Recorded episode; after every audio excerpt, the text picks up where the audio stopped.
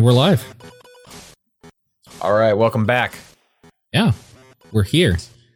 to the. This is the PAX East episode where PAX East is happening right now. It's true.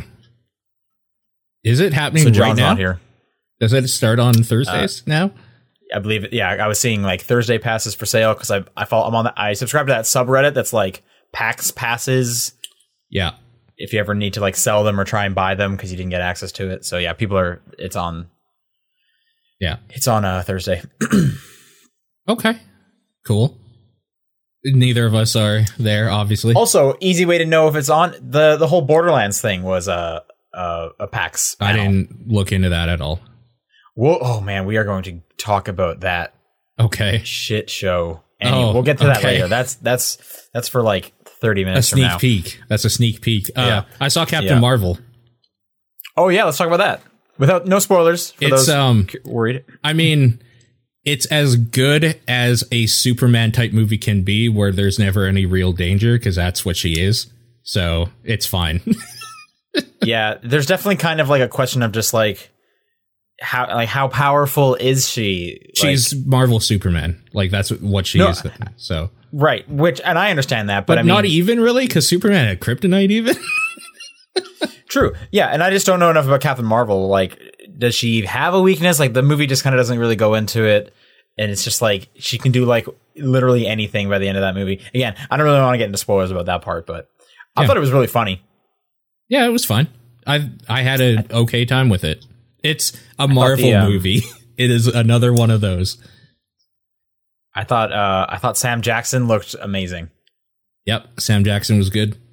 Sam Jackson's with the whole I, I love the whole de aging stuff. Yeah, and of course the cat's great. Great cat. Yeah, yeah, like very good cat. I, I think I even said to you if you're it, like if you're a fan of cats, you're gonna like this cat. It's a good cat. Uh, I just love Sam. I just love Mr. Jackson's like relationship to that cat. It is very funny. Yeah, it's pretty good. You know who I actually loved was the best friend girl, the other pilot. I was disappointed they didn't do uh like it wasn't long enough to do more with her. Honestly, Either way, though, every scene she was in, she just like stole that scene. What a, what an amazing actor! Like that is not the last time we're going to see that girl in in in other movies. She is like a, a threat at this point. She was she did such a good job. yeah, she was real good. I agree. So, um, but I mean, like, of course you watched it because you're getting you're getting ready for Endgame. Yep, That's pretty coming much. out in a month. Pretty much. It was between that and us, and I still do want to see us, but like, I don't know if the girlfriend wants to see it, and this was an easy bet. Like, okay, we like Marvel movies, so this will be fine. At worst, Sure. it'll be okay. Like, it won't be necessarily bad. So Right. Yeah. I feel like like the era of like bad Marvel movies is like gone. Uh, Probably. You know what you're getting. You're gonna get like a borderline like this like a totally fine movie. yeah, at the very worst, you'll get a fine movie. So yeah, Yep. it's fine. I'm not gonna see Us. I don't do scary movies, but I hear Yeah. that movie's very good. Yeah, people. There's a couple people that said they didn't like it, but for the most part, everybody else has been raving about it. So I'm into it. I'll check it out probably. I'm planning to see Dumbo this weekend, despite it getting bad reviews, and I don't care about Tim Burton. Yeah. Oh, you'll have to let But, me um, know how it is because I don't care about that thing at all. Right. I'm but I'm I'm already kind of like I'm like watching all the, the live action remakes. So like, well, I guess I should see Dumbo. yeah. And it's also part I haven't like gone to the movies in a while. Like movies haven't like started real yet, so I'm kind of just like scraping the bottom of the barrel. Yeah. Yeah. So you'll yeah, Shazam though. I am I am stoked that Shazam is getting real good reviews. Yeah, I kind of want to I'm see so Shazam. happy about that. Like I'm a big Zachary Levi fan. I, I watched all of Chuck. I, I was really hoping Shazam was going to be good, but it was like, but it's a DC movie. yeah. They're all bad, every single one of them, for the most part. And but I'm happy that Shazam's at like 95 percent at the moment. I'm I'm stoked on that. That's one I want to see as well, for sure. Yep. Yep. And it, okay, in terms of uh, watching stuff, I wanted to talk about this before we got into the podcast. Sure. Um, you watched all of Love, Death, and Robots. Uh no, I have a couple left. Okay, we should talk about them, and we should like we should pick like our top f- like fave five Okay. each. Uh No, again, no spoilers. We'll just talk about like the Dracula one, blah blah blah, stuff like that. Because I don't remember all the names. yeah, I I don't really either. Um, but let's let's uh, what are your th- thoughts on Love, Death, and Robots? Actually, why don't you explain what it is to people who don't know? So Love, Death, and Robots is an anthology series where every episode is the creative team's different depiction of, uh, I mean, Love, Death, and Robots, basically, uh, like a post-apocalyptic type type uh, world or whatever. Not even post-apocalyptic, just sci-fi. like I think it's just, just sci-fi. sci-fi. The general. It's um, Yep. think animated, animated. Dark Mirror, basically. Is probably yeah, that's a an good okay one. way Yep. to. It's produced by uh, David Fincher.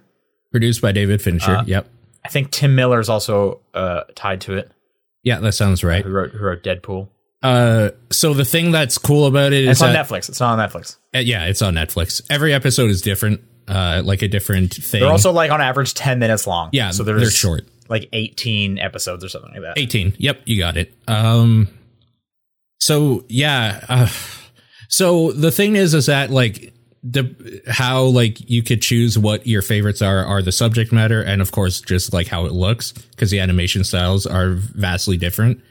Um, Sure. for example, I didn't love the Dracula one, but I thought it looked very cool. I like the animation style of like specifically Okay, the yeah. weird gory stuff that happens in it.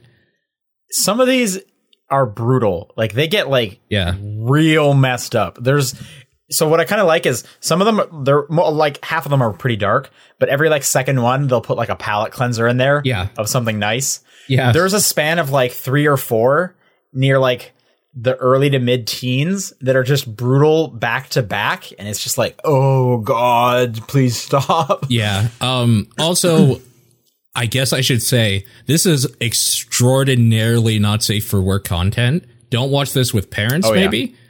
Cuz some of them Sure. Unless you got like real cool parents, but I mean, even then if I you have parents that you can play Cards Against Humanity with, you can you can watch this. Um, they real there's, I would say some of them have gratuitous nudity for no reason. Uh, there's I don't I don't know if I would say it's gratuitous. I would just say like I don't know there. that what the one I'm trying to remember the name of it. It's the one with the girl that's running away from the guy with the witness. There's just like a whole like strip show. I really like that one. Actually, that one does no get pretty. reason. I know. Yeah, yeah. I, I guess I could see that. I, that's one of my favorites. It's I thought really the art good. style was fantastic. It, would- it reminded me of Spider Verse. Yeah, no, totally. That's why it stood out to me as a th- sore thumb that that middle part like happens because it's like, but you were doing so good, and then it ends off on this fucking like I can't talk about it, but it ends off on this real cool like weird twist, and you're like, oh geez, yeah. that's weird. Um, I will say though, at the very least, at least it's not just like when it comes to the nudity, it's like only tits. Like there's a whole bunch of dicks in there too. yeah, there's So uh, it's not just like a male gaze kind of thing. There is on, some which is- dong which nice. hanging around all the time. Just a bunch of like floppy dongs. Yeah, Just there's a ev- bunch of them there. just everywhere. Yeah. Um, Um, okay, so what are your like? You don't even have to have them ranked, but if you had to pick five, If I had to pick five, the witness is easily one of them. Easily. the witness is, is on mine as well. Yep, yep. Um, I'm trying to decide if I really like the first one or if I just like the tone it set for the rest of the series because it kind of a good one. it kind of does this weird thing. Like it has a weird twist to it. Uh, I don't know. There, I have some issues with it, but it's like it's Okay, I mean you can move them around. You can put it on your five for now, and you can you can take Yeah, it off yeah. if you need to. Uh, I'll give you one. Uh, so wait, how how far did you get? What's the last one you watched? not much. I don't think it was the last one I watched, but one of the last ones was uh Oh my god. I can't remember what it's called. It's the one where they get lost in space. Oh, okay. 'Cause that's- that's on my top They five like as go to sleep in the pods. Yeah, yeah, that's my that's on my Okay, top so five. you're only like halfway through it. Actually, you're you're you didn't even hit like the uh like that span of three or four I was talking about. You're only about halfway through. Wow. Okay. Um, did you finish that one? yeah, yeah. That one's messed up. That That one has a weird twist at the end that is that is like horrifying and is messed up. yeah. Good hunting. Um, that one sounds familiar. Oh, good hunting was good. That's the Good Hunting- fox lady. Yeah, that one's good. I think that's in my top five. My I actually have a number one, and you haven't seen it yet. It's called Zima Blue. Okay. Um, it's I think it's actually like the first one after that like s- span of them, and it's just it's it's not like a dark one, but it's just like a really weird one, Mm. and the ending is strange and like I, I don't even really know what about it, but when it ended, I was just like, that was cool and and bizarre, and, And that's my favorite one. Um, What was one of your least? the least yogurt favorites? one I think is really great. Okay, that's my least favorite by far. Oh, really? Yeah. I that's probably like the happiest one of them all. Yeah. Um, it it definitely is the happiest of them. Yeah, The three Uh, robots I- I one kind is cute that. too.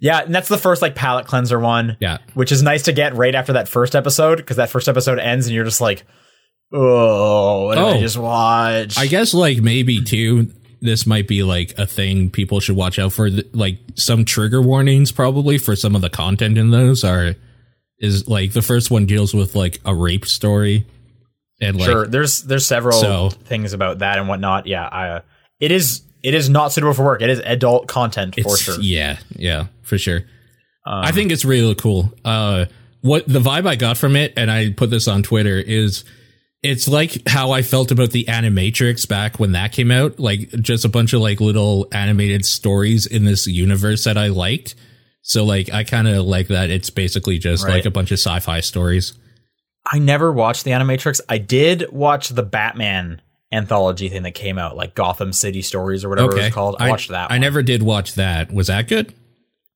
I enjoyed that. It's it's been so long since I watched that one though, Mhm. so I can't really remember much about it. There's this werewolf one in yeah in the uh in in Love, Death and Robots that is messed up. Like it's probably like the most the most brutal of them all. yeah Um, the one set in like span afghanistan of or whatever Yeah. yeah Um, if I so for my fifth one, I'm gonna pick the one that actually has the least animation in it. It actually has actors. It has uh, Topher Grace and Mary Elizabeth Winstead in it. okay Um, and it's just, just this. It's pretty short. There's not much of a story involved with it. I don't want to spoil what happens in there, but that's gonna be like my fifth one. Okay. That werewolf one is cool for So you have seen the werewolf one? yeah. Okay, I think you're further than you th- than I think you are then, or that you can remember. Yeah, maybe. Okay. Yeah. Anyway, that werewolf one is it gets gross. Yeah. Like the yeah, it That- gets it gets real gross. That fight is real good. Yeah. That's a good Yeah. one. Yeah. Okay. Yeah. Any other ones you want to call out? Uh not off the top of my memory. I really like that uh one with the ship that gets lost. Just like sci-fi horror at its finest. Just an uneasy feeling the whole time. And then when you the thing happens that you find out what's going on, it's so much worse. Yeah, it's it is real bad. It is real gross. Yeah. Um. Okay. Well, I just like I said, Zima Blue. That's my favorite. So keep your eye out for Zima Blue. Yep. Um. You'll have to let me know what you think about it when you when you get to that. yeah. Uh, Sure. But let's do the podcast. It's uh this is the top down perspective. It's March 28th. I'm Sean Booker, I'm Paul Fleck. and like we said, John is at PAX East. hmm Uh, he will be back next week. We have we have spoken to him about his schedule. He will be back on the next episode. Yep. Uh, but Paul, what have you been playing? Uh, so I picked up Devil May Cry 5 again, played a little bit more of that.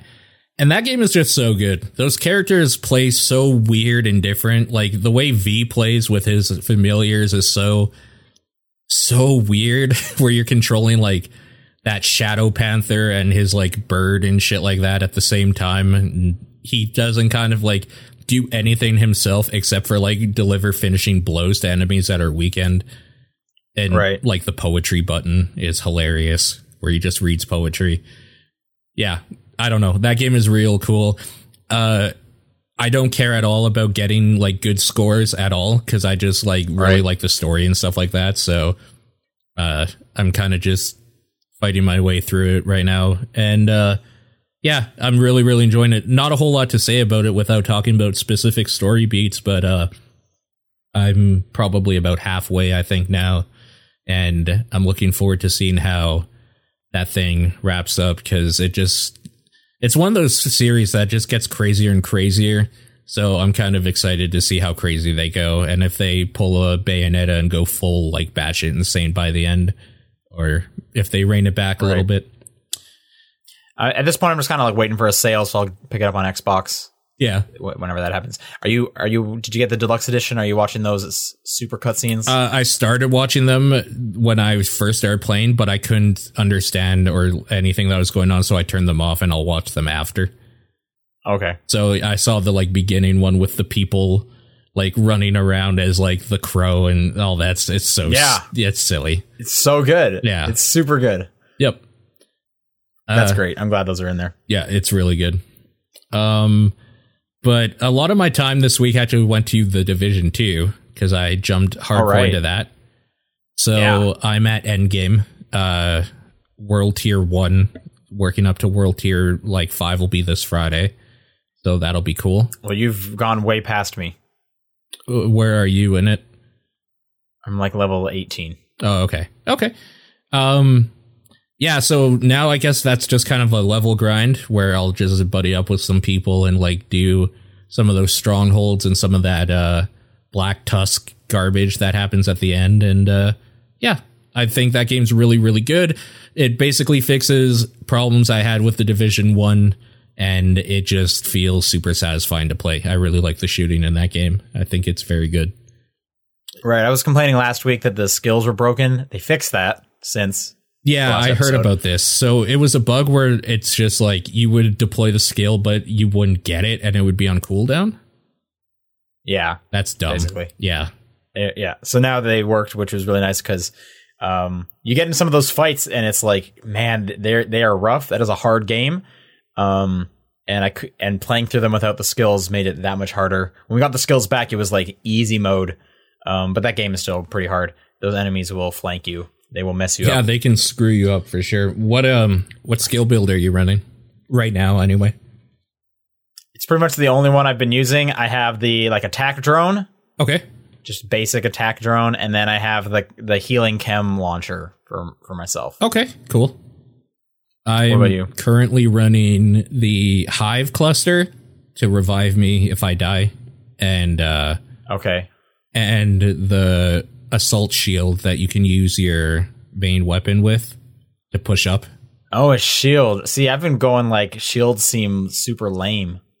Yeah, shield's real good. I like to rush things, so Okay. I like to be aggressive in that game. Okay. All right. What are, what's your usual like what's the two guns you have? Uh an assault rifle. I don't remember which one I have. I think it's like a police M4 right now. Yeah. I mean I mean you don't have to be specific. I'm just wondering like are you running a shotgun and a sniper or like what are you Uh my side arm is a sawed-off double barrel shotgun. My main weapon is Okay. an assault rifle with an eight times scope on it, so I can kind of do like mid to long range with it if I need to. And Okay, a right. light machine gun as my secondary to mow down dudes just like walking down a hallway. But wait, isn't that three guns? Are you switching guns like mid mission? No, my sidearm is the shoddy. Yeah, but didn't you just say three guns? You said an assault rifle, a light machine gun, and a uh, shotgun. Yeah, the shotgun is my sidearm instead of a handgun. You have three guns. Oh, you can have you don't you mean like your pistol spot? Yeah, it's a. You can put a sawed-off shotgun there? Yeah, How do you do that? I had a shotgun. just have to, like- yeah, You just have to get it and ho- hope it fits in that category. I guess so. Yeah, Okay, interesting. Okay. Yeah. Uh, so yeah, and I just have the pistol or Mhm. a pistol. I don't know. I never use it, and then I do a sniper and a light machine gun. okay, yep. Light machine guns are real good. They're yeah, they're quite good for They're sure. so good. Yep. Uh, the reload time is ridiculous, though. It's insane. Yeah. Uh, Oh. are you liking using snipers and stuff then? Yeah, it's fine. I mean, I just need something for like long range because, like I said, those people will like super flank you, and I'm not running into them. Oh yeah, So. I'm like hanging back. And if someone does start rushing me, then I switch to the, to the the machine light gun. machine gun Yeah. and then dump probably 60 bullets into them because everyone is a giant bullet sponge. Yeah, yeah. Um, it still has that issue. If that's an issue for you, that's still there for sure. But yeah. yeah, Uh, I will say, I wish. Then this was in the Division One, and I wish they had fixed for Vi- Division Two. I wish when I equipped it a new gun, it just brought all my mods over to it that were that like could that were like adjacent or whatever. Because usually I'm sticking to the same type of guns, so I'm going to put the exact same mods on them. sure. But no, you have to individual be like, nope, I want this mod on this one as well, uh, which is pretty annoying. I do like that there you can just use the mods on your guns though. Like there's no like having to craft like a higher tier or anything like that or find a better one. They just exist for their guns. That's cool. I don't. Yeah, I think it was like that in the first game as well. No, it wasn't. Oh, okay. Well, I don't remember. Yep. Uh, it's it's Yeah, very good. good. It's really really good. Uh, I guess I'm looking forward to that raid. I want to see how an eight player thing works in that game. So that should be interesting. Yeah, and it, when does that happen? I'm not sure. I thought it was like soon, but I don't actually know. I don't know what the roadmap is at all for this thing. Yeah, I haven't really looked into it. Uh, yeah, I'm curious what eight player raid will be as well. Mhm. Uh, I get we've only really seen raids. Uh, I guess in terms of like loot shooters for Destiny. Yep. I am curious about Anthem's raids as well, but uh, yeah, eight players. Yeah. I'm wondering if they're going to be these big like eight hour long things that Destiny had, because I'm like not really interested in doing that. Okay. But if it was like maybe like two hours, that's probably like the limit I'll do for like one mission. Yeah. Yeah. Uh, I think the way it worked with Destiny was okay just because of uh, the different like rooms in that game are kind of like they all had like a gimmick or something. Like it wasn't just straight shooting necessarily all the time. You had to like know how to do what you're like the thing. And I think the division would be boring if it was that because it's just straight shooting. I don't think they would do anything really novel about it because you don't have full control of like jumping and like moving around the environment as well as you do in Destiny. So I really hope it's not. I mean, I kind of hate the uh, platforming when it comes to Destiny. the first person personally. platforming. Yeah, Yeah. Um, I will say though, I, even though the division is just kind of shooting, all their like main missions I think are like pretty cool and interesting set pieces. Yeah, they're Like neat. it's like the, the like the final fights are usually like pretty interesting. Like something cool is happening, Mhm. or you're in like a cool area, or like everything's on fire or whatever. Yeah, Um, so I've enjoyed the mission designs in Destiny, uh, in a Division Two. But the raid for Destiny, you had to do it all in one go, right? You couldn't just like pick up halfway through. I don't remember. Uh, I don't think you could. yeah, I don't. So remember. that's what I'm saying is like I, I my life doesn't really allow me to play like six to eight hours of one mission in one go. Yeah. So we'll see, Yep. and we'll and we'll see how Anthem does it. I'm curious about Anthem's Yep. raids. What are the strongholds? Is that an end game thing? No, that's just like a long mission essentially. That's replayable. Okay. Just a bunch of dudes. Actually, now wait, are they on the map the whole time, but they're just really high level? Yep. Like, is there one right beside the dark zone? Yeah. Okay, so I am thinking of that thing. I haven't done it obviously because it was like you need to be like level 25 or something for that. Yeah. Are those cool? They're fun. Yeah, they're like any other mission. They're just a little bit longer with more dudes, a little more difficult. So, All right. yep.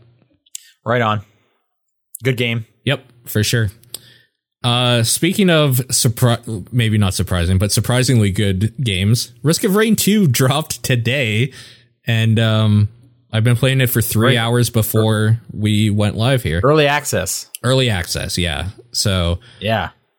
That thing is weird, man. Because I was expecting a fucking garbage fire from the like screenshots I saw of it. Like I thought it was gonna play like kind of boring or whatever. That's Risk of Rain one in a third person view, like just straight up. Uh, it has Well, in a in a polygonal view because the first one was also third person technically. yeah, I guess so. Um, So now it's polygonal. in like a uh, third person shooter weird. view, I should say, like Yeah, behind, the, back. Here's the thing, yeah.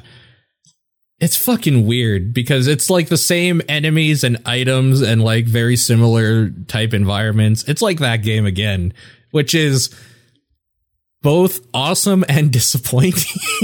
if that makes any sense. Uh Sure. Yeah. like well, how far did you make it? Because I watched you for about an hour and you didn't beat the first level. uh So there might be more to it. yeah, we I played online with I tried the multiplayer and we got to level 4 to stage 4. Oh, okay. um and i've unlocked two, all the same stages? two other characters Yeah, it's pretty much the same thing like the third level was the snowy level with the like buffalo Okay. dudes the fourth Yeah. level was the fiery hell type level like it's Did the snowy level was it still a lot of verticality on like the sides? no, not a whole lot of verticality, which is kind of weird because Okay, the cool. other levels were kind of more vertical, like the first and second. Okay, because I remember the the snowy one. It was like a big like dome with a drop at the bottom. Yeah. No, this is more like a snow base. Like there's some like buildings or something that you can like run Okay. through. Yeah, it's How do you deal with like? Because in in Risk of Rain one, for those who don't know, it's it's a side scrolling, it's a roguelike where you just kind of keep getting like new abilities, more and more abilities until you have like fifty like upgrades on your character. Yeah. So you're like constantly shooting missiles, constantly healing. You're doing all this crazy stuff at once. But there's also like a hundred enemies on screen. yeah. How do you deal with that when you can't see everything? Uh kind of poorly. Like there have been a few times where some uh, some of the deaths are I was backing away from a horde of things and something was behind me and slammed me and one yeah, shot like behind me. the camera, right? Yeah. Yeah. How do you? Is there is there any kind of indicator of like? No. You just have to isn't. look I was watching you. You just have to look around and like keep moving basically because it seems like things will always spawn not like necessarily right on top of you. So if you consistently move like in the other one, you can kind of like pull them and group them up and then like take care of them. Uh it seems very much like a lot of the same things that you would have to do to play the first one apply here. Like you have to keep moving. You have to kind of balance how much damage and healing you can do to yourself with uh how far in you are like level wise because the difficulty will just fuck you completely. So right. The, and the diff, and remember, in the, I haven't played the first one so long, but the first one, the difficulty would increase like on its own for how long It- you've survived. So there was this risk reward for moving on to the next stage Yeah. or continuing to hunt for upgrades. Same thing here. Uh, I guess like the biggest difference is finding the teleporter is harder in a 3D environment where things can obstruct your view depending on where you are. Okay. And uh, it's a pretty big environment, so it takes a while to get around. Where the 2D one, it could take some time to get around, especially on the more vertical levels. But like it was never really that bad, and you could find the teleporter kind of quick. In this, it you can lose a teleporter like in the environment pretty easily and like get lost pretty easily, which is kind of a bummer. And then when you do find the teleporter to like for the timer to consistently go down, it's no longer a timer, it's a uh, percentage on like how much that you've activated the teleporter. And that percentage only goes up if you stay in the area of the teleporter. So if you move out of it to like kite enemies or whatever, it won't like continue like activating or whatever. So it tries to keep Well, you I've confined. been playing Anthem, so I'm real good at that. Yeah, it's it's very much like that for sure. Um, so yeah, there's also the risk reward of like getting through the teleporter faster and killing the boss, so you can just like leave if you want, or like actually moving around and trying to kill some of the additional mobs that have spawned before you take on the boss because you don't do enough damage to take on everything. So yeah, it's weird. It's a weird thing that's like I don't it's strangely familiar if that makes any sense because of how much Risk of Rain we've played. like it's very easy to jump into and just be like, "Oh, sweet, the teddy bear. Now I know like exactly what buff I have and stuff like like it's the exact same That was another thing. I, I was watching you and you were like, "Oh, cool, I got this. I loved it in the first game." Yeah. I can't remember a single upgrade. Oh, really? first game. I still play the first game Yeah. regularly on Switch, so okay, Yeah. yeah. I haven't played it in a, in a long time. Um, I I want to play Risk Rain 2 just because I, I like that first game so much. So I Yeah. I, I will try it out. I'm curious if my PC can run it. Is there controller support? it, it seemed like it. Yeah, I wasn't using it, but Okay. it does seem like it. Okay, good because I will definitely want that. Yeah, I want to try it out for sure. We should play some. It's uh Um, it's crazy how like it keeps that feeling of you're being overwhelmed even though you can like com- see in a complete 3D environment and aim properly it's still overwhelming in a like crazy different way uh and the huntress I unlocked is dope she's cool and I also unlocked a robot character that seems like he's not going to be one that I play. So it's new classes. no, it's the same ones. It's you start Okay, off well, with I can't command- remember them anyway. you start off with a commando, and then the huntress was unlocked by getting to world three without dying, and the robot was unlocked by I think just doing the first stage a bunch of times. So yeah, yeah, I, I don't. remember. I don't even remember if I had every character from that first game. I don't think I did. Do you remember So who you used often? No, No. Okay. I should I should load it up and look at my stats and stuff. hmm Uh, but yeah, no, I don't remember much of that game at all, Okay. um, except enjoying it. The music seems similar, Yep. It's uh very good. similar. I like that music. and uh, it's not the same music, is it? no, it's not. It's different. Okay. But it has that same right. feel of kind of like a chill, like I don't know, electronic rock, if that makes sense. I guess like it has the Sure. same Yeah, feel yeah. To it completely too. All right, that's good. Uh, I mean, it is early access, so maybe they'll iron out some of the weird things. It is early access. It's currently uh, twenty five dollars Canadian for two copies. Yeah, twenty American. Yeah. Oh right, yeah, yeah. It comes with a c- copy, so you can play co-op with someone. Yeah, and it has a four player co op that's easy to just jump in and out of. Like, Is it easy this time? yeah, there's even a quick play function where you just hit the button, it matches you up with three other people, and you go. All right, yeah, because that was the first game did not have that, Yeah, and that no. was a nightmare. This is through Steam, so like the multiplayer, so it's fine. It's just like invite friend, they click the thing, and then they're in your game. Like it's instant. It's fine. Uh, yeah, Right on. Yeah, no, it was funny that it came out today because I, I think like last episode I was I said something like, "Where's my Risk of Rain 2? yeah. I don't remember why I said that. Like, oh, it's right here. And here it is. Yeah. Yeah, No, good. yeah, I'm excited. yeah. Uh, that's all I've been playing though. All right. Uh, I haven't been playing too much. Primarily Division Two. I'm still working my way through Tomb Raider. Uh, I have been playing a phone game. Oh, it's more more than just a phone game. I've been playing it on the phone. Golf Peaks, Okay, and this is a golf card game. It's also on Android. It's just came out to Switch, but I picked it up on phones because it was cheaper. It came out last year. it's on It's Steam also as on well. uh, Steam and and um, itch.io and stuff like that. It's so it's kind of everywhere. okay, Um, the the consent is you're playing a game of golf, but it's a puzzle game, and the way you choose which how to move the ball are based on the cards in your hand. So it'll give you like a grid system, and it'll give you a cert a set of cards, and they're always the same cards, and you need to figure out what combination of these cards, like which order, will get the ball in the hole, and there will be like sand traps, water traps, different levels, hills, and stuff like that. this looks cool. So you know if it like yeah, no, it's really cool. It's really like easy to to use. Uh that ramps up in a pretty nicely. I, I didn't start getting stuck until about world 5, which is about halfway through.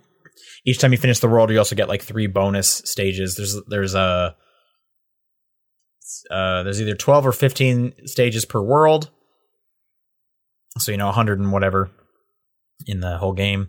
Uh, like I said, it's, it's like four bucks on phones, or at least on iOS, five bucks on St- uh, Switch. I'd recommend it. It's a good time. It really nicely designed, uh, and just you know, it's kind of super minimal, uh, but like there's a lot there, and it's a pretty good puzzle game. So that's Golf Peaks. I would check it out. Uh, and then Blades, Elder Scrolls Blades. I come home yesterday and it's like, hey, your pre-order on the App Store is it's live, and it was like already half downloaded, and here we go. Uh, and I made an account. Yep.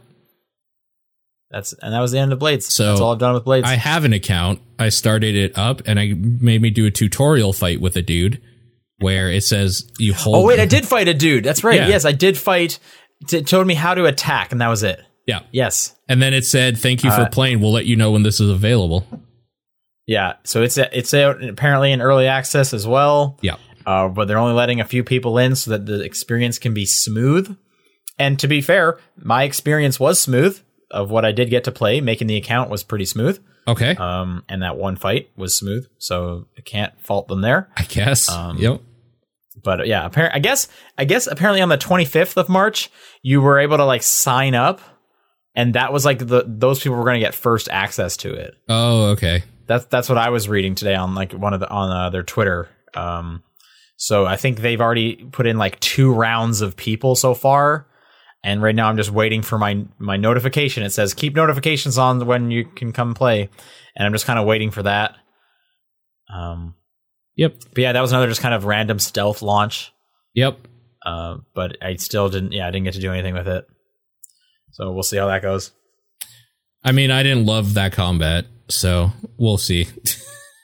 Well, I didn't get to. I'm. There's got to be more to it. I hope because it only taught me how to attack. yeah, there's got to be like dodging and blocking Yeah. and magic and stuff, right? So, I would hope so.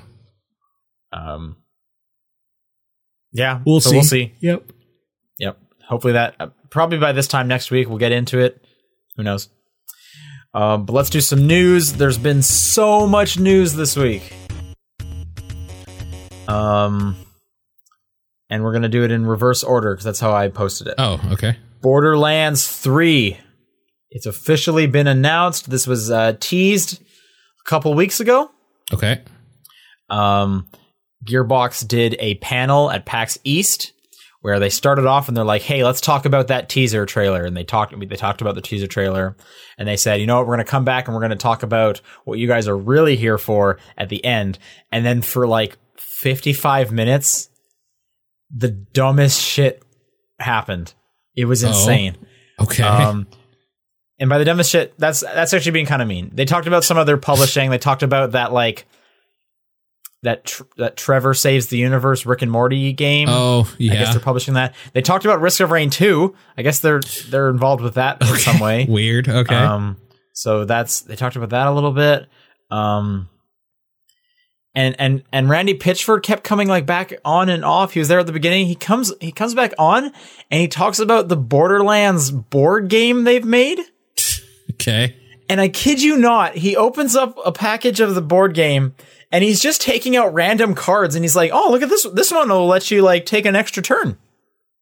Oh, and what's this? Oh, this one will let you. This one's good because it lets you be gentleman claptrap. He was just reading off random cards to this Borderlands card game. It was insane, and it lasted like ten minutes. All right.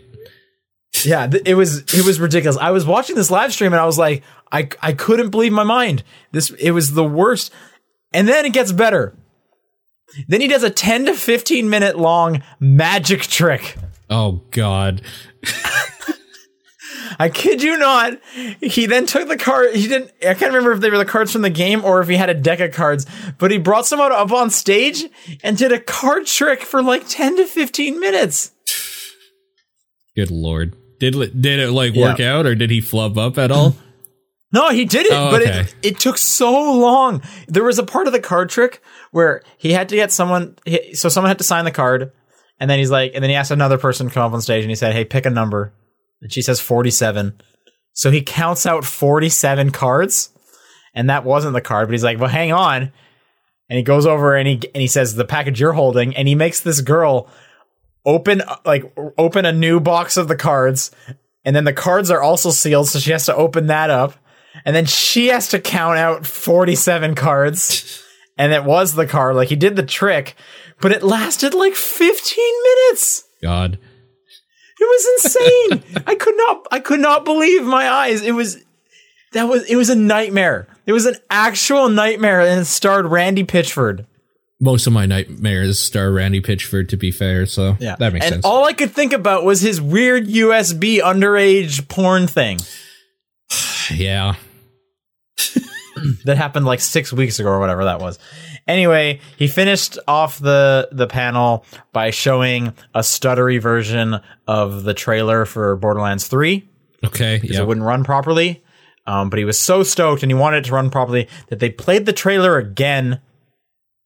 This time fixed, so we got to watch the trailer twice in a row. Awesome. It- and which that's not his fault. No. But in the grand scheme of this panel, just being awful to watch. Yeah. And then they just play the they play the trailer twice. That's hilarious. It was ridiculous. It was ridiculous. Um. Anyways, Borderlands Three. It's got all your favorite characters. Claptrap's there. Great. Tiny Tina's Ugh. there. Apparently, people fucking love Tiny No, Tina. That nobody She's I in to. so much of the game. She- Oh. In fact, the board game is all about her. So if she's in a lot called- of this game, I'm just not getting it because I actually hate Just her. how people were cheering, and oh. like I said, they focused the entire. It's the board game is called Tiny Tina's something something something. Ugh. And all I could think was like, who are these people I've never even heard of? I thought everyone hated that character, but apparently people love her. So I don't know. I don't know how much she is in Borderlands 3 specifically. I just know she is in there. They like called her out. Uh, I think she might be a playable character. I'm not. I don't really know. Um, I don't know. They showed you. There's. They said a billion guns, and they showed a gun that has legs, and that was kind of funny. Um, That's cool. Yeah. yeah, I don't know. I like Borderlands 1 and 2 a lot. I had a lot of fun with those games. Uh, so I'm I'm looking forward to Borderlands 3 tentatively.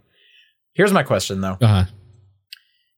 Borderlands 1 and 2, they came out before loot shooters were really a thing, at least before what we know them to be now. A lot has happened in the loot shooter space since Borderlands 1 and 2. Mhm.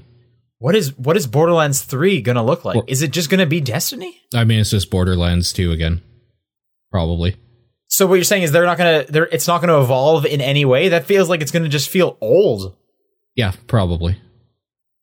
Well, how you well for one, you don't know. And two, why would you assume they're not going to Because I don't have like, any faith it? in them. I don't have any faith in it at all. You didn't like the other Borderlands? Pre sequel? No. Fucking terrible. I did not play pre-sequel. Yeah. So I can't speak on pre-sequel. Tales from the Borderlands I enjoyed quite a bit. That's a completely different thing. but sure. it's in the same universe. It has the same art. There's that scene with the finger guns that was pretty good. That robot did a thumbs up in the first episode. Yep. Same game. Yep. Anyway, um, no, there's no way it's going to be the same game. They have to. I'm sure they're make bringing it up to standards. I'm just curious if it's going to be Destiny again, or what is what is their spin going to be? Because, like I said, a lot has happened in the loot shooter genre since those games have come out. Yeah. Um, I don't know. and I don't know. interesting. If, I don't know if it'll like. There's a lot of loot shooters out these days. Like I, I don't need another one. Like there's a lot, and they're all like ongoing. They're all games as a service. Yep. They're all designed for you to come back every couple weeks because they have a new event. Yep. Like, I, do I, I don't need a fourth one of those. I can barely play three. Like, there's stuff going on in Destiny right now that I can't even think of because I got Anthem and Division to worry Is about. there stuff going on in Destiny? I haven't actually looked.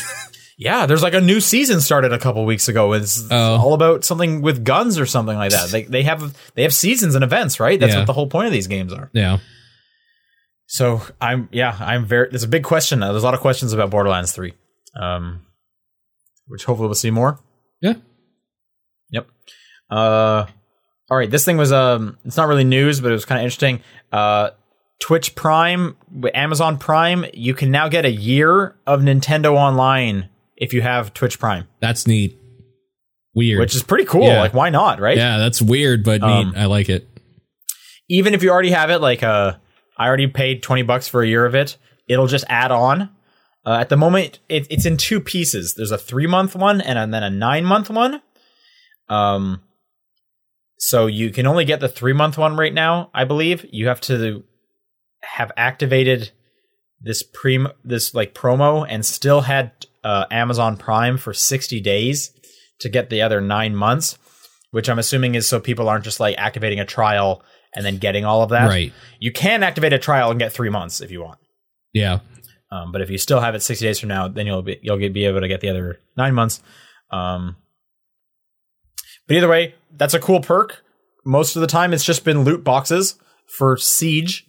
In as far as I've cared about the Twitch pack, uh, I guess there's free games as well, which have been good. Um, but yeah, this is a cool perk that I was not expecting. So if you have Twitch Prime, uh, there, yeah, get a year of Nintendo Online. Sure, why not? Yeah. I can play some Tetris 99. Yeah. For sure. Um, we also got a new trailer, our first trailer, an announcement for a game called Telling Lies, which is the next game from Sam Barlow, the creator of Her Story. Yep. Uh, it looks like another FMV game. It looks real cool. I'm Um, watching the thing right now, actually. Yeah, it's like a 45 second trailer. It actually has some actors in it this time, like s- some people who have names. Uh, there's that one girl I've who I recognized. So they've got some more money to put behind this. Um, but her story is a cool game, and I'm always for more FMV games. Yep.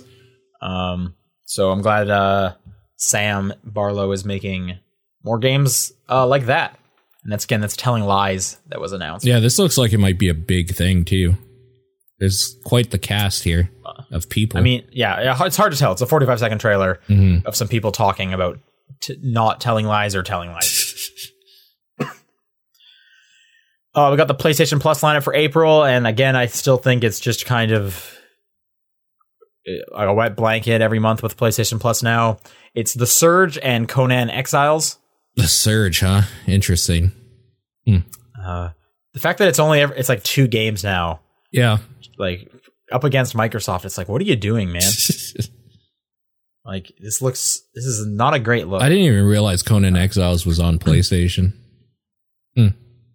All right. Well, there you go. Uh, I'll just jump to games with gold. We'll get that out of the way. All right. Uh, you're gonna get the Technomancer.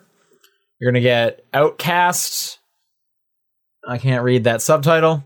Uh, you're gonna get Star Wars Battlefront 2, the original one on Xbox, and you're gonna get uh, Tom Clancy's Ghost Recon 2. Okay. Uh, again, it's like it's just all of these services are just now in the shadow of Game Pass because Game Pass is knocking it out of the park Yep. every single week.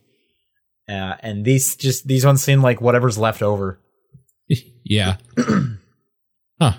All right. Uh, all right, we got some Dance Central news, Oh. which is surprising. Dance Central is coming to Oculus. Oh, weird. Okay.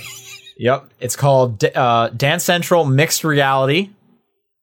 Um, and yeah, Harmonix is doing it, and this is weird. Uh, I think it's going to be coming to regular Oculus along along with like um, Oculus Quest, the the the wire free one. Okay. Mm-hmm. I still, I, again, I haven't put an Oculus on in my head in a while, so I don't know how heavy they are these days. I could not imagine dancing around in my PlayStation VR. That thing is bulky, and I would just feel like I'm going to break it.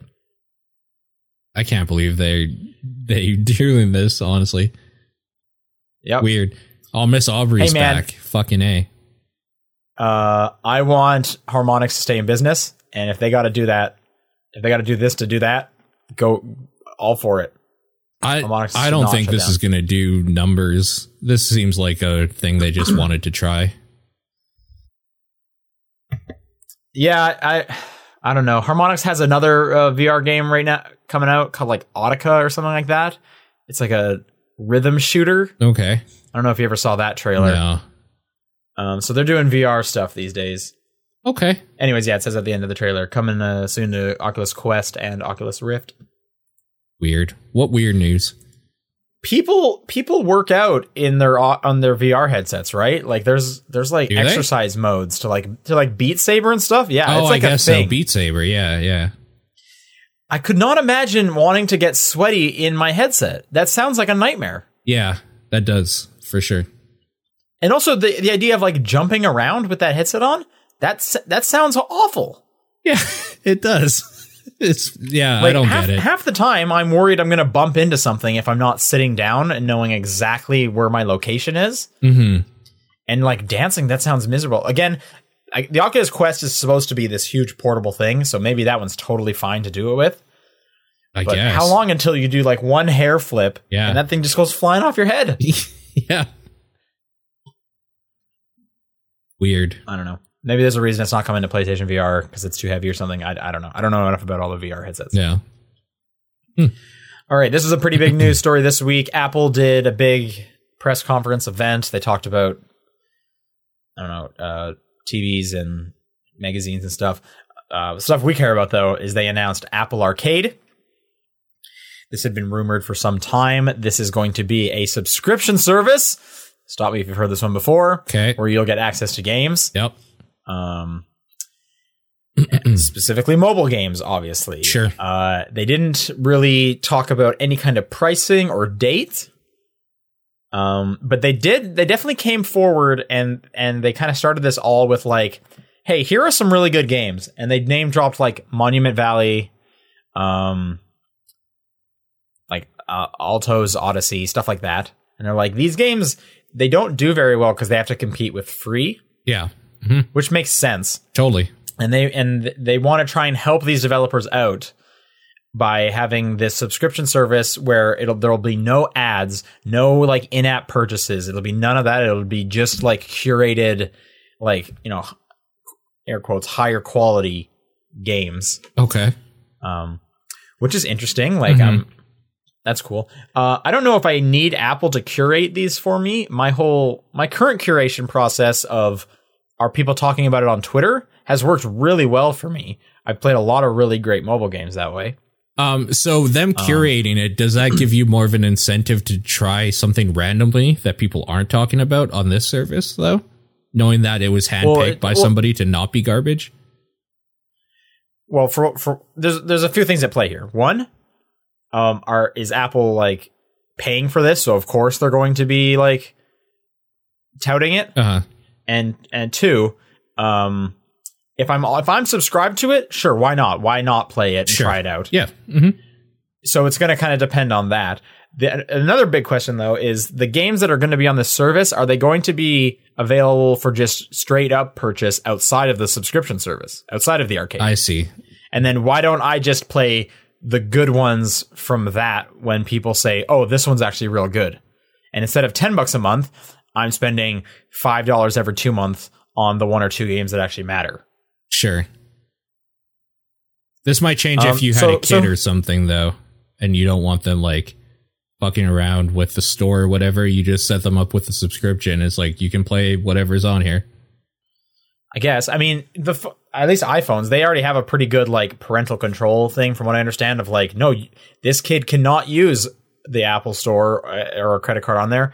And I'm assuming if- you're thinking about your kid, you don't care if they're playing free games and the kid probably doesn't either. hmm but um uh yeah i can't see very many kids wanting to subscribe to this because they're probably fine with free. Fortnite's free. Yeah. pubg's free on the phone. They're probably more than okay with that. I don't know how many kids are like no i want like the quality non-freemium model games. Those are the ones that for me i'm a huge fan of monument valley 2 i've never heard a kid say that I don't talk to a lot i don't know many kids, that even either. know what monument valley is so Do you know many kids in Um, general? i guess not really Yeah, me So- neither. so my anecdotal evidence is not the best yeah. Um, if any kids are listening to this, and I mean like eight year olds, first off, Go to bed. that's that's weird to think think of. Yeah. Go to bed. It's like eight o'clock if they're on the West Coast. I don't need to go to bed. I'm not going to tell Too you to go to bed. I'm not your dad. Go to dad. bed. Um, anyway, they they talked about some like high quality games. Um, the Pathless, uh, you know, games that are coming to PC. That one from um the Cannonball guy. His next was like Outer Lands or whatever it's called. Right. hmm um they they have some developers behind this uh so I, i'm curious what about you does this interest you in any way how much would you pay for this Oh, I wouldn't. I wouldn't get this at all. I don't play mobile games enough for this to matter to me. Just period. okay all right i think at most i would pay seven dollars a month Sure. that's probably the high end that's probably about as much as i pay for my collection of mobile games each month is probably somewhere around seven bucks for like two or three games That seems reasonable to me. Um, uh, so it's curious to see what's going to be there. They've already announced a few, a couple Lego games, but I, I kind of don't care about that. So we'll see. I do wonder how uh, something more like this info to come. does in like a place where they do play more mobile games, like Japan or something, where like mobile's just a bigger thing in general. I guess probably still not. Well, I think mobile's a pretty big thing here. I guess I think so. you're just not playing mobile games. Yeah, but what I do is more important to me than what other people do. So I don't care. Okay. well, that- that- that's a that's a one opinion. There you go. Yeah. Um, all right. We also got so there's a bunch of rumors coming around about Nintendo Switch having multiple consoles coming out, new versions of it. I did hear about this Um, actually too. Yeah. The Wall Street Journal came out with a thing talking about it, and then Eurogamer kind of confirmed those. So the sources are the the rumors are starting to really stack up. So that's why we're talking about it. Sounds like there's going to be two Switch consoles coming, maybe getting announced at E3 or whatever. One being more of like a handheld only kind of 2DS style kid proof is in quotes sure. version of the console, and then the other one being a more powerful one, similar to the bump between 3DS to new 3DS, uh, aimed at like enthusiasts. Yeah. My question to you is: Do either of those interest you? What would you want from both of those? So, like before, like how the 2DS was a cheaper handheld only version intended to be quote unquote kid proof does not interest me in any way. Um, Okay, just because I'm not the market for it. Like if I was a parent, yep. probably more so, or like a kid, obviously, or whatever. Um, The other one, maybe, because I didn't jump on the 3DS really that hard until the new 3DS. Um, I, I To be fair, when Nintendo has done this in the past, yeah, they have shit the bed yeah, completely, and they do nothing with these upgraded consoles yeah. No, at all. I kind of like. I guess I would have to see what makes use of these like new powerful specs and whatnot. Like if they start releasing something like some new shit or whatever. I don't know, but uh currently, all, Well, there's a there's a couple there's a couple ways this could go. One, if it's if they stay the course, they're going to release maybe one game a year that apparently runs better on the new one Sure. and runs pretty bad on the old one. And I'm talking about games like Fire Emblem Heroes okay, yeah, and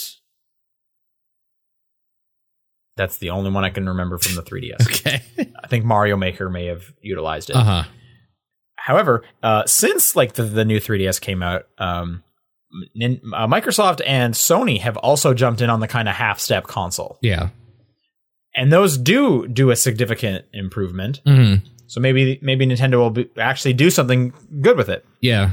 It's hard Um, to tell. Like, I don't like the idea of just buying a new model because a new model's out necessarily, but like, we don't know anything about it. I guess. Right. Well, for you, what what would make you upgrade?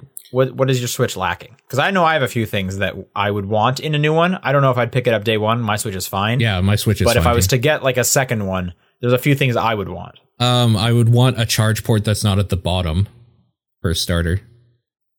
Because there were Okay, a where would you want it? I don't care anywhere that's not at the bottom, so I could actually use that stupid stand for something if I wanted to. Okay. Like put it into the dock upside down or something? I guess I don't know. Okay. Sure. Well, Why not? you got to pick somewhere. The it's the top. Like, what does it matter? Okay. Anywhere that the I don't- sta- I don't know, that it it- doesn't get in the way of the stand, or just don't have the stand at all. Like, it doesn't matter. To, You're talking about the kickstand? yeah, or put that in the middle. Do you use that? I I would if I could keep it plugged in while I'm on the out and not out at home. Okay. All right. But I Is tabletop mode your favorite mode of gameplay for the Switch? Oh, fuck That's one of the three core modes. yeah, it's one of the three. Um, there's not a whole lot like more that I guess I would want. Like a lot of the games that they're porting from other consoles or like developers onto it kind of look like just a bad version of it, probably because it's just weaker than that other stuff. So just like So you want you want more power. just upgrading the guts in general would be probably enough for me. But I guess the thing that would have to happen is my Switch would have to stop working in some like way currently, or they would have to stop supporting it because I'm totally happy Right. with what I have on it so far. right. Yeah. I'm, I'm not I'm not exactly saying you have to upgrade or that we're that we're in the market for that. I'm just saying if if you were to get a new one, what would some like benefits be? I'll I'll list off a couple of mine. Bluetooth. I would love for it to have Bluetooth, so I can use Bluetooth headphones on that. Mm. Um, again, might as well make that kickstand better. I don't use it, but might as well improve that. Mhm. Uh, I would like a nicer screen with a smaller bezel around the edge of that screen. Okay. Uh, those are probably my big ones, and then battery life, of course. Sure. But I feel like, of course, there'll be better battery life. Yeah. Um, but those are probably like my big ones. Is just uh, yeah, a nicer screen, and then and then obviously yeah, having it run better. How important is like the Having not- ability to do 4K in dock to you or something like that? Um, I wouldn't say super important. As someone who has a 4K TV, I wouldn't. I would like it. Why not? Sure. if I could utilize that. Um, that's getting pretty like nitty gritty for me because I could also say things like I wish I had better surround sound support Right. um because it doesn't really um but those are also that that's also could be like a software thing I, I guess I'm not 100% sure um but yeah 4K is not not on the top of my list but Mhm. that's that would be a nice benefit since since I, I do have it plugged into a 4K TV from time to time hmm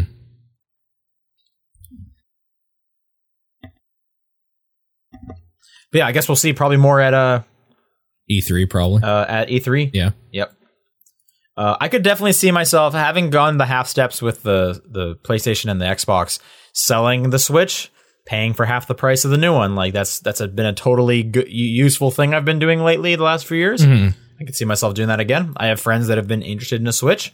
I could sell it to them for like a hundred bucks. Does Nintendo still have that problem of if your Switch like goes out, you're fucked, like all your purchases or whatever? Does it save that information in the cloud?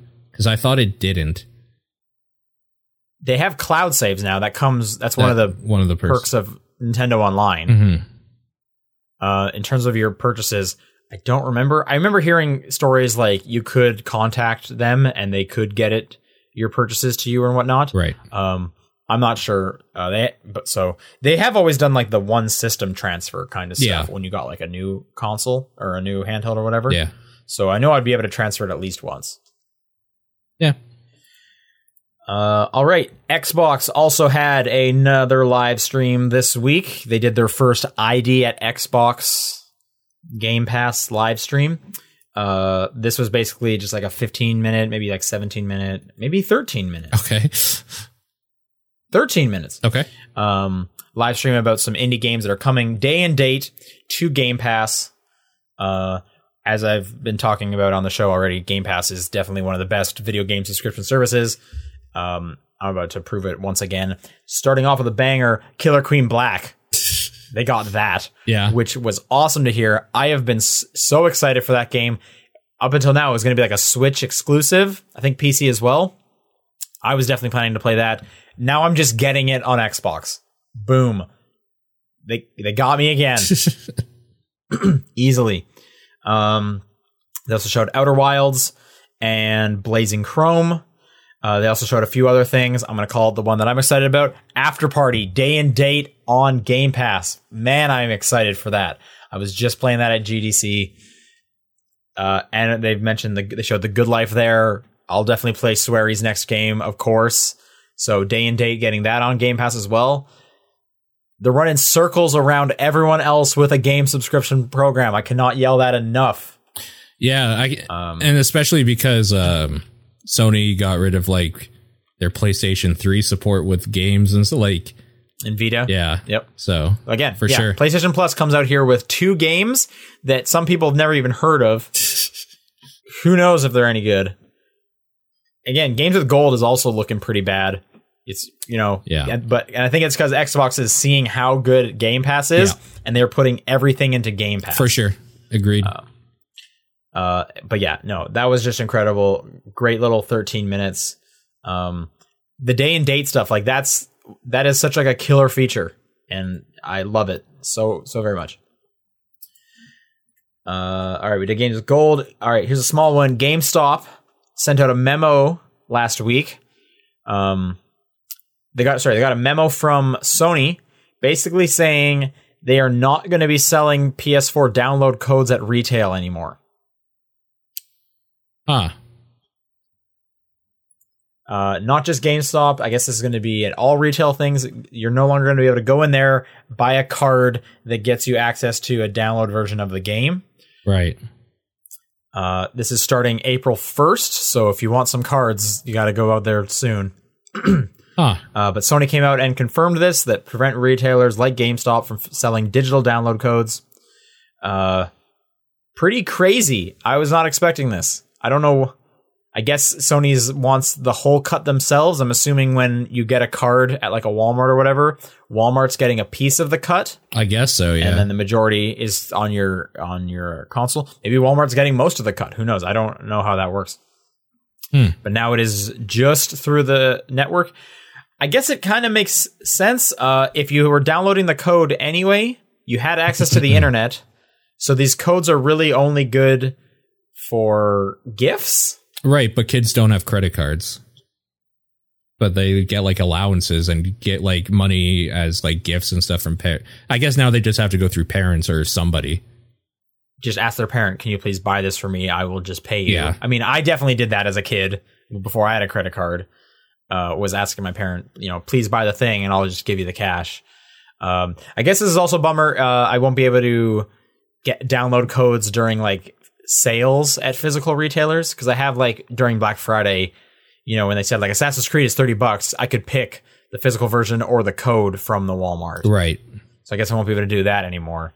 Um, yeah, I don't. Just kind of interesting. I don't know why they would choose to do this. Yeah, it's weird to me. But all right. I wasn't Um, expecting it. Yeah, and it, and it's definitely strange because we we see everything going towards a digital future, and we keep thinking like you know sooner or later GameStop is only going to be able to sell you like codes. Yeah. It sounds like maybe that's not going to be the case either. Yeah. So who knows? Who knows how that continues? Definitely curious. Um, I wonder if Microsoft had has any interest in doing this too, and and Sony pulled the trigger first.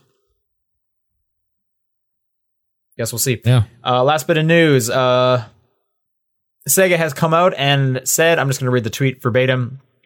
Due to unforeseen circumstances, the character model and Japanese voice for the character of Kyo Hie Hamuru Hamura, Hmm. I, I botched that, uh, will be adjusted for the Western release of Judgment launching on January 25th.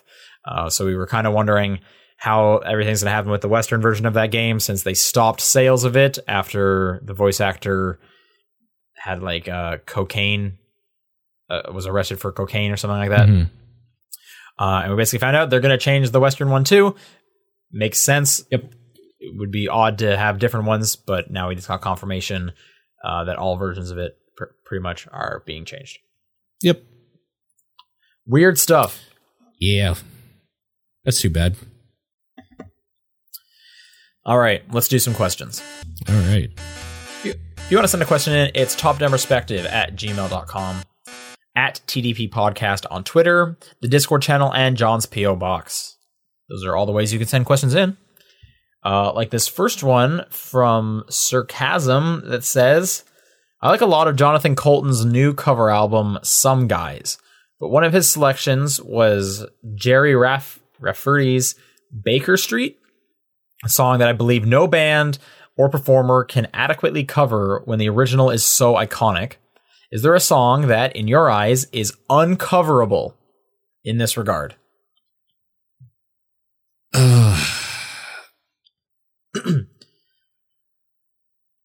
First one that comes to mind is Bohemian Rhapsody. Holy shit, that's a good pull. Yeah. Yeah, that's a real good like pull. if I if I just heard any band say, "Hey, we're about to play this song," I would immediately just be like, "Oh God, yeah. this can't go well." Um, and they would have to do it almost perfect Yeah. for me to be like, "All right, wow." That's yeah. That's a good pull. And then the other thing I thought of, and this is kind of a bit of a different scenario, is as I've said in the past, I'm a big My Chemical Romance fan.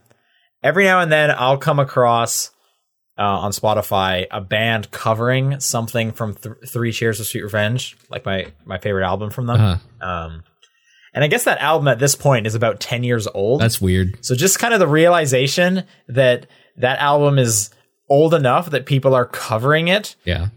Is one it makes me feel a bit old and it's also just like yo that album it's no it is not that old. You shouldn't be covering it yet. What are you guys doing? It doesn't but then it's like old. wait that album is 10 years old. Like that is probably when people start getting covered and whatnot. And that's just weird to me. That is weird, Uh, yeah. because like growing up it was a lot of like oh i'd hear covers of like you know 80s songs and whatnot because those are so old but now i'm hearing covers of songs from like my childhood and that's that's odd that's a weird sensation Uh, a song in your eyes that uncoverable. Like I don't I don't think so. Every like the thing is is that like every artist can like put their own personal spin on any song if like they're good enough really. So I don't think uncoverable like personally I would I don't like any covers of like Beatles songs, which is why Across the Universe is like the worst movie for me. I don't like any of that shit. Um so like I guess like uncoverable is a personal thing for me because I think like oh for sure this is definitely gonna be personal yeah yeah um yeah yeah no this is definitely personal they're asking you what's your what is like your prob- like any opinion? Beatles stuff just any Beatles Yeah. stuff Here's another one, and I don't know know if it's uncoverable. It would just be weird if someone covered it. Final Countdown. you know that's not a bad answer. Because, like, again, wouldn't that just be Yeah. weird? Like, why are you doing this? Like, what are you even bringing to this song? That's Uh, pretty and now good. I'm just trying to think of like iconic songs. YMCA. That would be weird if someone covered that. Mhm. Yeah, that'd be kind of weird. Ugh. What are some other weird iconic songs? Like meme songs, I guess. Meme songs. Um. Final Countdown was a good one, actually. Yeah. I don't know. I can't think of any more off the top of my head. There was there was my pulse.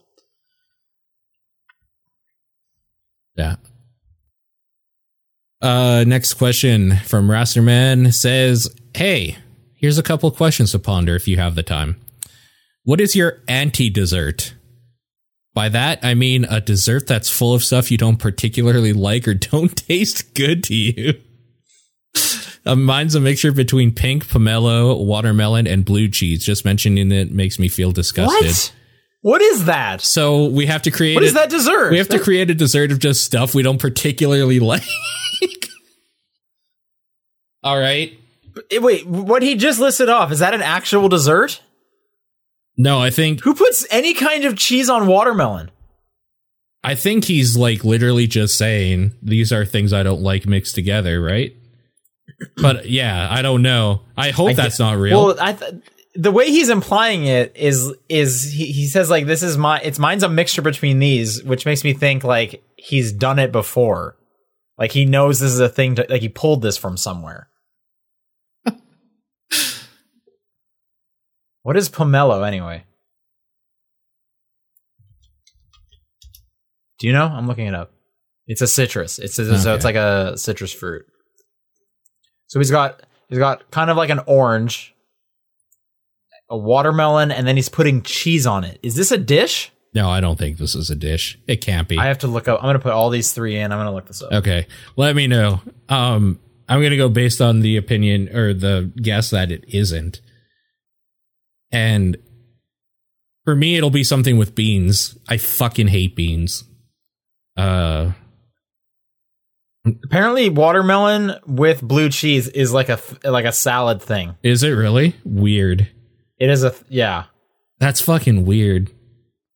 That could yeah. That does not sound great. Okay, if there's just like a dessert that is something I don't like or doesn't taste good.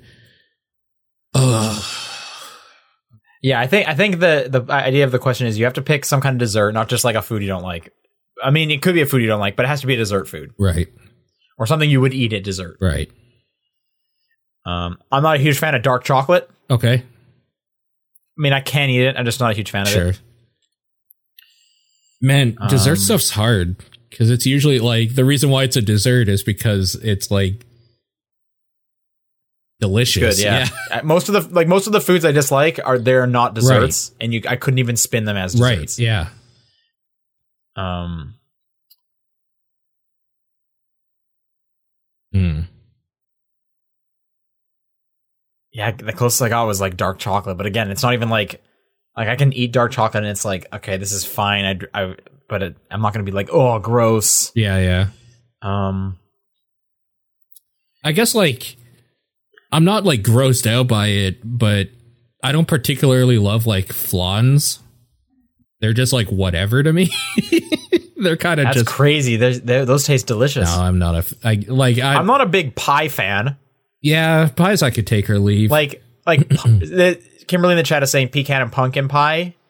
I'm not a p- big fan of pumpkin. oh, I like stuff. both of those. Like I don't know pies are whatever to me. I wouldn't choose them, but I don't. There, it's not full of stuff that I don't particularly like or don't taste good to me. Oh, I got one. Okay. Uh, coffee stuff. Oh, Whether really? it's like coffee chocolates, coffee ice cream. I don't like coffee flavored treats. Oh yeah, I don't like ice cream just in general. I just don't like the texture what? of ice cream. Nothing. None. No ice cream. No. Not any of them. Nope. Does that include like frozen yogurt? Uh, frozen yogurts I can do a little more with because there's not this weird like filmy aftertaste to them.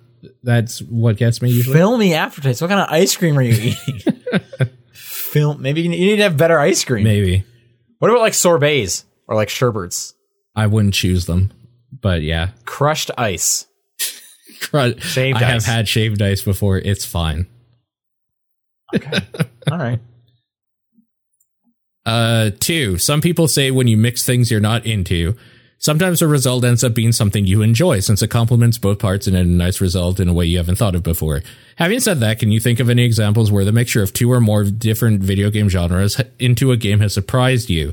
If not, what games do you think mix could have a positive effect on you than more positive effect on you than separately? A friend gave the example Rocket League since he doesn't get into racing or football games, and that one hooked him quite a bit. Yes, that is a great example, honestly. Because I don't particularly care for soccer games or racing games separately, and Rocket League is very good. Yeah, most of my examples, I like at least one of the games. Right.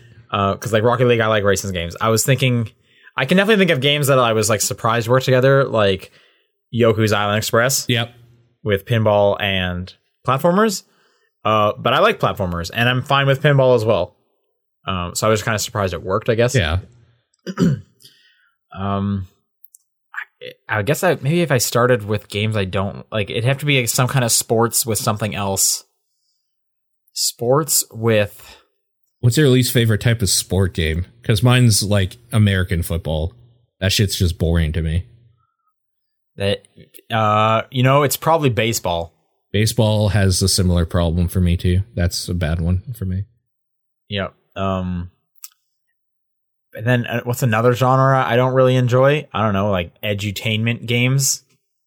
Yeah, mixing those sounds way boring. Holy yeah, shit! someone made like a history of baseball games that I would not be interested in that. Yeah. Um. But again, Rocket League's real good. Uh, yeah. Yoku's real good. Yeah. And he, even like, even um, I'm playing Golf Peaks, which is golf and um, uh, puzzle game Mhm. or card game, and I'm enjoying that quite a bit. And that's even like I, I enjoyed Golf Story, and that's just a golf game. Yeah. It's not it's not mixed with anything, but that's just a really good golf game. Um, Yeah. but I guess golf is probably one of the lesser annoying video game sports games. Hmm. Yeah, I think part of it is you have to like one of the sides of it for me too. But um I think yeah, you chose some good examples for sure. All right, the next one from VGC Kenny. What video game sold you on the concept of games as something you actively want to pursue? Not necessarily your first game, but the game that made you think, yes, I want this in my life. And then I'll read the second one later. Uh, what game sold you on the concept of games as something you want to actively pursue? I'm trying to think like what my first few games were. I mean, and that was probably it, whatever like the first one was. Uh first game was probably maybe Rayman or That was the first game you played ever? I'm trying to think. I'm trying to think if I got my Game Boy first or if it was like the random computer games. If it was the computer games, it would have been Rayman and Duke Nukem 3D. Okay. And if it was my Game Boy, it was Super Mario Land and Pokemon Blue. The first game I would Probably say that I really got super into and I was just like, oh, video games are like fucking great. It's probably Diablo. I spent so much time, so much time in that game. Okay. Yeah, well, the ones that I probably played like a, a huge chunk out of those ones I just listed would have been Mario Land and Pokemon Blue. Mhm. Um, so probably either of those. Probably Pokemon. I probably had like more investment in that than I did Super Mario Land, despite that being a great Mario platformer. Mhm. So I'll, I'm gonna say Pokemon Blue. I mean, in general, the Super Mario games, like they, the building blocks. So I could see that too. and follow up question: What game would you recommend to sell someone else on games? Games as a whole, I'd probably recommend a Mario game of some sort. Mario's a good one. I was thinking Journey. Sure. Yeah, Journey's fun. I think I think that's a pretty good one. Mhm. Um, I think puzzle games have a pretty easy entry point. Mhm. So you know, like Tetris What do you think about like visual novels? No, No, no. Um, They're not I guess it depends on the person. If I knew this was like a big anime fan, yeah, uh, That's the then selling yeah, maybe some visual novels. But if this is just like someone on the street, I don't know anything about them, and, and I need to be like, all right, I've got to try and get them hooked in one. yeah. See, even even with that, I I almost want to say Journey over Mario, because like Journey, like you can't die for the longest time, Mhm. and there's some really cool things to see in Journey at the beginning there, and it looks gorgeous. What would you follow Journey up with? Somebody's like, I really like that. Because now, how do you go back to something like Mario? Now you have to kind of keep on this train of like a weird exploration type thing. I, I don't know if I have to keep on that train of it. Um, Mario definitely would be a bit of a shift. Um, I maybe.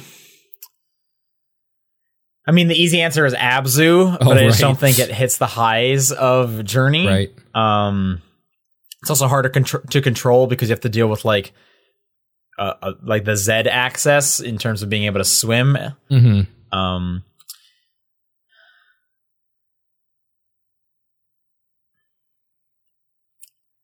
you know, Gone Home sticks out to me. Okay. Uh, but I'd have to see like if they're okay with like slow Yeah. paced games or if the parts of Journey they loved was I loved that time where we were moving real fast and I was jumping over top of creatures and I was like flying basically, then I would not do Gone Home. Right. Um Yeah. If they were okay with slow, Yeah, there's a whole bunch of like walking sim type games that you could recommend that I think would do very well for sure. Right, yeah, like I, I was just playing Edith Edith Finch last weekend because it came to Game Pass, Mm-hmm. and that game's great. Um, again, I you know probably the easiest would just be like a like Tetris or a puzzle game, Mhm. and yeah, of course Mario's good too. Yeah, I don't know. Yeah. Te- So you do Mario. What's your second one then? What is your follow up to Mario? And you can't pick like Mar- the next Mario, another Mario. Um, trying to think of like another platformer. You know, I think Rayman would be kind of neat to like get them into too. Rayman can be hard though. Those are like some punishing games. Yeah, I mean, if they play Mario and they're like, "This was good," gotta increase that difficulty. I feel like that you're taking a step down though, and now you're giving them Rayman. I think it'd be like this is kind of Give them. Sonic. Yeah, like exactly. You're just gonna give him like a bad game. Like that's Depends on the age. Does this include wh- mobile? so which Mario would you give him? I'm assuming World, right? I'd give three. I like three better. You give three before you give World. Yeah, I just like three better. World's objectively probably the more right answer, but Yeah, because World, I think World just looks better too, and like it's colorful. yeah, Three is a very brown game. not that bad. It's pretty colorful. Okay. Um. Let's see. If I was gonna give them Mario, what would my follow up to that be?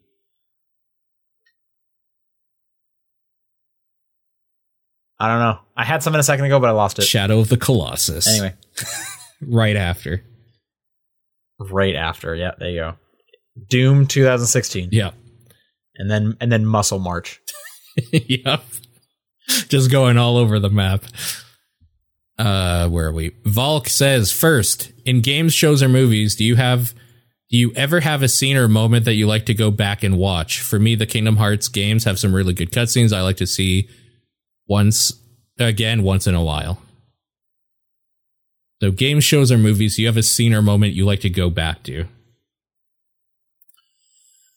I don't have this with games. Okay. I do have this with shows and movies. Okay. Um, the one that stuck out first to me, um, uh, was slight spoilers for the Kick-Ass movie. Okay. Yeah. Uh, but there's a very good scene where Nick Cage is on fire. it's really good. yeah. It is. It is an incredible scene.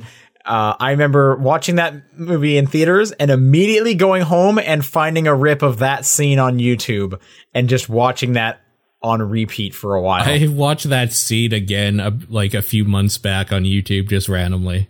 I just it just popped in my It's, mind. it's so good. Yeah. The music's so good. He's screaming just the best nonsense. It's really He's good. very good. Yep. Yep. Um, I'm trying to think of a scene or moment back in video games that I would rewatch. I don't think there is any for me either. I can't. I mean, do they have to be like a for with the base of this question? It probably has to be a story related game, right? Like you're not going to so. just be like. Well, actually, that's not true because like every I have gone back and watched like the sand surfing moment from Journey when like the sun is setting and it's all red and stuff. I've, Okay. I've watched that before. Okay. Oh, that's a cool moment. Um, and I guess people do watch people play games online and they want to see, or this part of the game is great and they want to see that. So that does definitely happen. It's just for me personally, it's way more shows. Like every couple of years, I'll watch like top 10 scenes from Lost because I'm like, yeah. Yeah. they're going to pick some great scenes from Lost and I love Lost. Actually, the way you put it, it does remind me that after I played Doki Doki Literature Club, I watched every video I could of people that uh, played and streamed that game for a few certain key points, and people will know if they played that game what points they are to see how they reacted to it. But that was, I think, more for the reaction and not for the scene itself. So I don't know that. You're just that a big counts. fan of reaction videos. You love the YouTube reaction videos. I just wanted to see how people reacted to those that those things. Yeah, exactly. where Yeah. that game turns into Uh, a weird thing. Uh, I can't think of very uh, many other scenes uh, that like really stood out to me, and I I wanted to watch them again.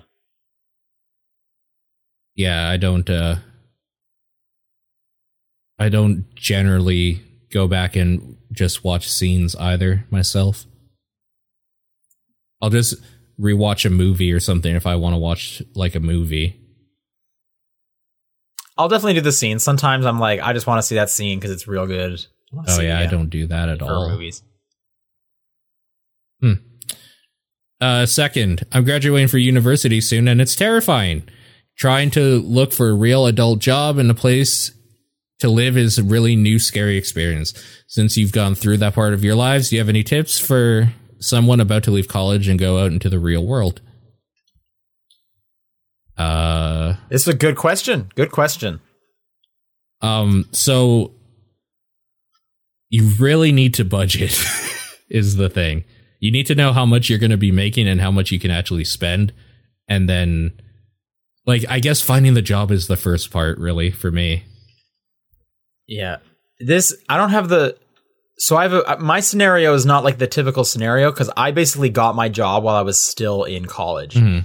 because my last my last semester was an internship program Right. and then I got and then they offered me a job as the internship was ending Right. so I I didn't really have like this middle zone of like now the job hunt begins now I'm kind of just in limbo waiting for like the next chapter to start it had kind of like um, already started Right. and I transitioned immediately. Um, I what what I would say though, and again, this this is I, I mentioned this with like college as well, is like make sure you got like a friend group ready at the at the outside of that transition. That definitely helps. It is like Yeah. like I moved to a new city, I moved to a new country, uh, and had no friend group, and it it sucked for a while until I managed to make friends. So I would say like try and if you're going to be in the same area as your college friends, definitely hang on to them because that'll be a huge a huge benefit. If you're moving to a, a city, um, which you know you might you might get a job that takes you out of town to a whole new town, that could very likely happen. Um, try and find friends as fast as you can. You know, meetup.com is good. Uh, you know, just, you know, for like, you know, if you like board games, board game meetups are happening like everywhere and stuff. So I would say try and find friends for sure. Yep. That'll definitely help. Uh, your budgeting one is is real good. And it's Uh, hard. you're not gonna be with your It takes a while to get used to what you can. Like at, at a point, you don't think about it anymore. You just know I have this much, I need this much, and it's just whatever. But like something I'm pretty bad at is like you should have an emergency fund as well, just in case something real bad happens. Yeah. Yeah. I mean, it's, and I'm sure you've been like told this from like parents and It's like so true, though. and stuff too. Like, you know, start your retirement fund early and it's, uh, and it's, I'm going to tell you, it sucks. Yeah. Having to learn like what a 401k is if you're in like the States or whatever Canada's retirement plan is, um, having to like study those and, and figure out what you want, it totally sucks. Yeah. But it's just like, it, I've said it before, man. Adult life sucks. When you come at like college is awesome. College is so much fun and awesome. You can take a nap whenever you want. Adult life sucks. Um, Yep. and then and and like tons of stuff tons of stuff even comes with the whole budgeting because like now you don't have a cafeteria that you can go to every anytime you want. Uh you're gonna start having to cook a lot more. I don't know if you were in dorms the whole time during college but you got to think about groceries all the time. You got to think about eating healthy not just like sticking with ramen or whatever you were eating as a college student whatever you could do eat real quickly like a, there, there's a lot that's going to be changing. Um because it is like a complete shift uh in in, in kind of your day to day now you're working eight hours a day and you don't have homework which is nice but i doubt you were doing eight hours of class and homework combined each day. I know i wasn't so it's a lot more work. Yeah. um mail mail sucks i never get good mail it's just bills that i forgot about Yeah. That's true. like every now and then I get a letter from my mom and that's great. But nine times out of 10, it's a bill for something that happened like three months ago that I thought I had paid for, Yeah. but no, I only paid for part one. The, the bills never stop coming. Yep. Yep. Mail's a Um, bummer. That turns into such a bummer. Because as a kid, when you It get does, yeah. mail, it's because like grandma sent a card or something. Like, Yeah, like you only get good mail because why would anyone send a kid a bill? Yeah. Mail as an adult is always it's bad. bad. Yeah. yeah so, so that definitely sucks um but again yeah no uh, uh things to like just work on is like get in get in like a routine that works for you whether it's like you know every monday night me and my friends we do bar trivia like that that's an awesome thing you can look forward to and have on like the repeat Mhm. um or if it's like you know every three days or every second day i go to the gym. You know having routines that will definitely kind of keep you going and that's important. Uh, you know the friend group will probably get you you know 90% of the way the entire time i think. Mhm. so i've said it before college is designed to make you friends. Adult life is not. It is almost designed not to make you friends. Nobody wants to talk to anyone when they're an adult. So you have to put yourself out there and the fact that you're still in college like now's a great time to start try and t- make friends with people who are going to be in the area you're going to be you know make new friends that are going to be doing the same kind of transition with you like the more people you kind of have in your corner the the more it'll help out with for sure Yep. Very true. Um, I guess one last thing. This is something I struggle with a lot too. Is uh, if you like need help, like find somebody that can help you. Like ask for help. Don't just like whether that be like a doctor, family, like a good friend or something. If you need anything, like life is so much harder not asking people when you need a hand up. Just take it from me. Don't like swallow your pride. If you need something, find somebody that can help you. Just for the love of God. That I wish that's something point. somebody And, had like- told me.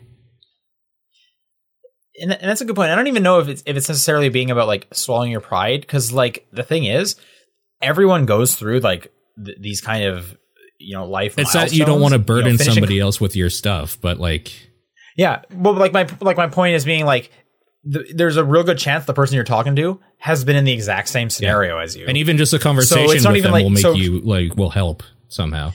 Yeah, it'll make you feel better. And like these, and like people will like the fact that you're writing into us because we've gone through it. Like you will have people near you that have also gone through a lot of the same things. So sure. like you should feel totally fine asking for this kind of help because like they've done it too. And that was kind of like the you know find friends that are about to do the exact same thing. For thing. sure. But yeah, no, like ever, everyone's done, everyone's finished college and gone off. You know, if you, if you went to college, obviously, but everyone's done these milestones, so it's not exactly new. People can help you. People want to help you. For sure. I definitely agree with that one. All right, uh, if people want to send in questions for next week. Top down perspective at gmail.com, at TDP podcast on Twitter, the Discord channel, and John's P.O. Box. Um, we have episode names. We are going to do them next week when John is here. Just so everyone knows that. Mhm. What's your game of the week, Paul? Oh my god, I have three actually decent ones to choose from. I'm gonna give it to Division Two. All right. I, you know, I'm also going to give it to Division 2. I didn't play it the most, but I had a lot of fun on the weekend. Cool. Uh, and our Ape Out episode was supposed to be tonight. Obviously, John's not here, and we wanted to be a part of that. It will be next week when John is back, we will be doing that episode then. So stay tuned for that. Yeah. And that's going to do it for the show. We will see you guys next week. Thank you for listening. Bye.